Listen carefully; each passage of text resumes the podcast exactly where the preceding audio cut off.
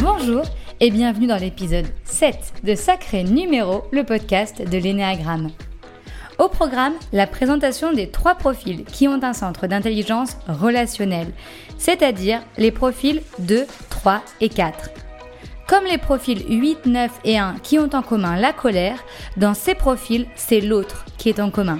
Avant de rentrer dans le vif du sujet, je voulais vous remercier pour tous vos jolis retours et aussi pour toutes vos questions. J'aimerais juste repréciser quelque chose au début de ce podcast. L'énéagramme est là non pas pour enfermer des gens dans des cases. Il donne des tendances de fonctionnement plutôt invisibles, inconscientes, et tout ça pour mieux nous connaître et mieux connaître les autres afin d'être mieux dans ses baskets à soi. Du coup, quand je vous présente un profil 2, il y a autant de profils numéro 2 que de personnes qui sont profil numéro 2. Nous sommes tous différents et c'est ça qui est génial. Et j'allais même dire et heureusement. Par contre, le pourquoi on est comme ça peut s'expliquer par une histoire de vie et des schémas qui pourraient être similaires. C'est ça que l'on détermine avec l'énéagramme. On est tous différents, on a tous des histoires de vie différentes, mais on a tous cristallisé des peurs qui peuvent être communes en fonction des profils. Après ce bref rappel, rentrons là dans le vif du sujet. Le profil 2, 3 et le profil 4. Comme je l'ai dit, ils ont l'autre au centre de leur profil, mais de façon très différente. Le profil 2 répond aux besoins de l'autre. Le profil 3 a besoin de la reconnaissance des autres pour se situer et surtout situer sa valeur. Et le 4 repère la différence chez les autres. Alors, voyons profil par profil. Le profil 2, son petit nom, c'est l'altruiste. Et pour le coup, il porte plutôt bien son nom. Il a la peur fondamentale d'être rejeté. Ce qu'il faut retenir dans ce profil, c'est que les types 2 vont aider l'autre afin d'être aimé. Et évidemment, tout ça, c'est inconscient. Plus j'aide l'autre, plus je lui suis utile, plus je vais donc lui être indispensable et moins il ne pourra me rejeter. Vous savez, on a tous cet ami qui est présent, qui nous aide souvent, et quand il est plus là, on est perdu, on ne sait plus comment faire. Voilà un peu l'effet profil 2.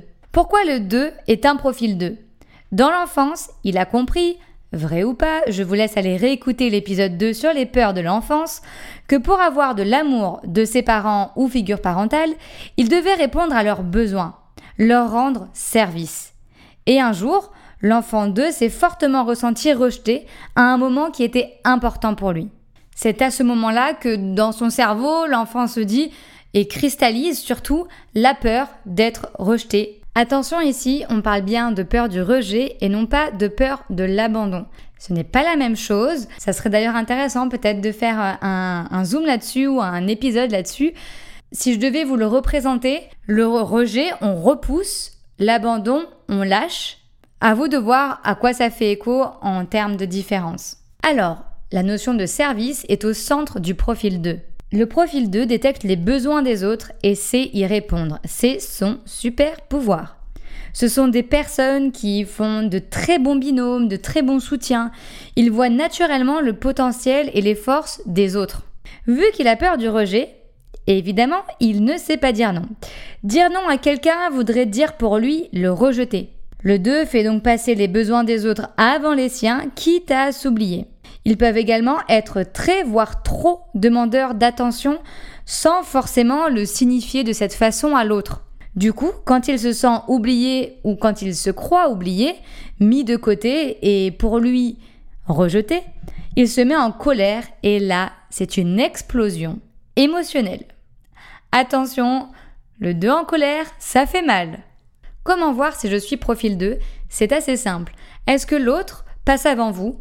Si la réponse est oui, vous avez peut-être une petite piste. Si vous avez des amis 2 dans votre entourage, prenez soin d'eux et surtout apprenez-leur à prendre soin d'eux. Et oui, le profil 2, il connaît les besoins des autres, il sait faire plaisir aux autres. Il n'a plus qu'à apprendre à se faire plaisir à lui. C'est vraiment ça, sa voie d'évolution. Le profil 2, il doit apprendre à s'aimer entièrement autant qu'il aime l'autre. Facile, non? Passons maintenant au profil 3. Alors juste, je vous rappelle que ce format de podcast est pour vous décrire très rapidement les profils 2, 3, 4. Il va y avoir à chaque fois des interviews qui vont assez vite sortir, je peux vous le dire car elles sont déjà enregistrées, qui vont venir vraiment vous éclairer l'essence même de ces profils. Vous le savez, je trouve ça tellement plus parlant que ce soit vous qui passiez derrière le micro. Le profil 3 est lui appelé le battant. C'est le profil le plus ambitieux de l'énéagramme. Ce qui compte pour lui, la réussite. Ce n'est pas le chemin qui compte, mais l'arrivée. Et la peur de ce profil, c'est l'échec. D'ailleurs, il n'échoue jamais, soit il réussit, soit il apprend. Le profil 3 a fondamentalement envie d'être reconnu par les autres comme quelqu'un de valeur. Comment être de valeur pour lui? Réussir. Où se situe la réussite? Dans les choses qu'il fait, qu'il accomplit. Ce qu'il faut comprendre du profil 3, c'est qu'il se définit par ce qu'il fait et non par qui il est. Vous me voyez venir. Tout ça s'est cristallisé pendant l'enfance. On l'a reconnu davantage pour ce qu'il avait accompli, gagner une compétition, être délégué de classe, que pour la personne qu'il était. Du coup, il s'est construit cette croyance. Pour être aimé, je dois faire des choses et on sera fier de moi. Je peux après me situer par rapport aux autres et par rapport aux choses que j'ai réalisées. C'est le profil le plus dans l'action, les objectifs et le concret. Pas de place aux sentiments et aux émotions, il n'y a pas le temps pour ça. Le mantra de ce profil, c'est si je ne fais pas, je n'existe pas. La culture de l'effort est très présente dans sa construction. Du coup, le super pouvoir du 3, c'est de détecter les opportunités et les ouvertures. Ce sont des personnes tenaces qui n'ont pas peur des obstacles. Les trois peuvent être de vrais leaders si ils ont dans leurs équipes des personnes qui font et qui sont vraiment dans l'action. Sous ces revers de l'ambition, le 3 peut être perçu comme une anguille ou un requin. Il sait quel visage montrer pour arriver à ses fins. Le 3 peut mentir sur ses échecs et il peut être un acharné de travail, il peut aller au-delà de ses limites et se faire mal. Vous l'avez compris, le profil 3, il s'appelle le battant mais on pourrait aussi euh, l'appeler l'ambitieux. Comment savoir si vous êtes un profil 3 Écoutez, si les mots-clés que j'ai évoqués vous parlent, il y a peut-être une petite tendance. Et puis, évidemment, et ça c'est vrai pour les trois profils, je pense que je vous ai trouvé des belles personnes qui vous ont vraiment et qui se sont vraiment dévoilées derrière le micro de Sacré Numéro. Donc encore merci à elle. Et donc là, l'interview du profil 3, je n'aurais pas pu trouver mieux. Et pour rien vous cacher, c'est mon meilleur ami, donc qui s'est vraiment dévoilé sans filtre, et encore merci à toi. Nous voilà arrivés au profil 4. Le profil 4, aussi appelé l'artiste, le romantique dans certaines traductions. Moi, j'aime l'appeler le drama queen.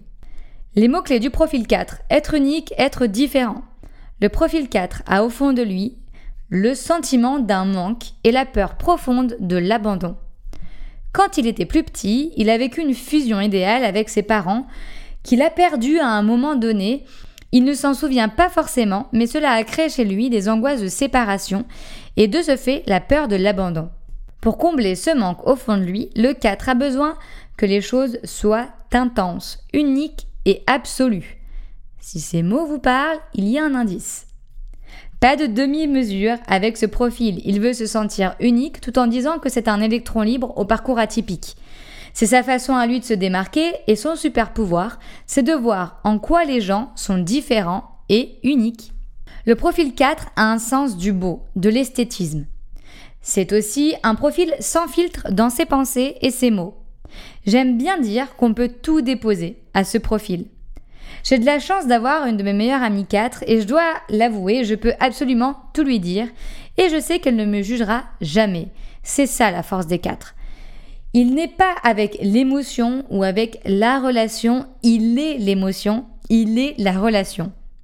Et c'est d'ailleurs le travail qu'il doit mener pour prendre un peu de distance avec tout ça. Le défaut de ces qualités, c'est qu'à force de voir la différence partout et le côté unique des choses, cela amène des comportements qui peuvent être à part ou marginaux. Le 4, il aime être dans la lumière, et d'ailleurs, deux 4 ensemble, ça marche pas forcément. Ou alors il faut qu'ils trouvent leur façon de briller à eux. Ce côté drama queen, c'est dans l'expression des émotions. C'est une montagne russe interne. Il n'est pas triste, il est mélancolique. Il n'est pas joyeux, il est euphorique. Et il voit la vie comme ça. La vie, c'est une œuvre d'art qu'il faut sans cesse recréer. phrase de 4. Véridique, je l'ai entendu. Il peut donc y avoir un côté un peu théâtral ou surjoué dans ses réactions, alors que réellement c'est ça qu'il ressent en interne. Pour finir, vous voyez que les profils relationnels ont tous en commun l'autre, mais pour des raisons différentes. Se sentir aimé pour le profil 2, se sentir de valeur pour le profil 3, ou se sentir authentique pour le profil 4. Ces trois profils ne sont pas forcément dédiés à l'autre. C'est juste que dans leur perception, le regard extérieur est important. C'est pour cela qu'ils sont dans ce centre de l'énéagramme. J'espère que cet épisode a pu vous faire découvrir ou redécouvrir rapidement les profils relationnels, qui s'appellent aussi les profils émotionnels dans l'énéagramme, mais je trouve que ça porte pas réellement son nom.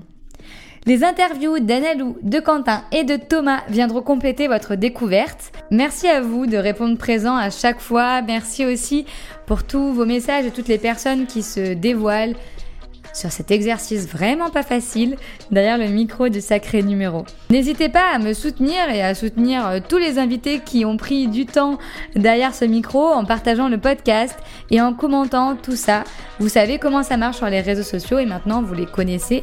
À très vite pour découvrir les interviews. J'ai trop hâte de vous les partager. À bientôt!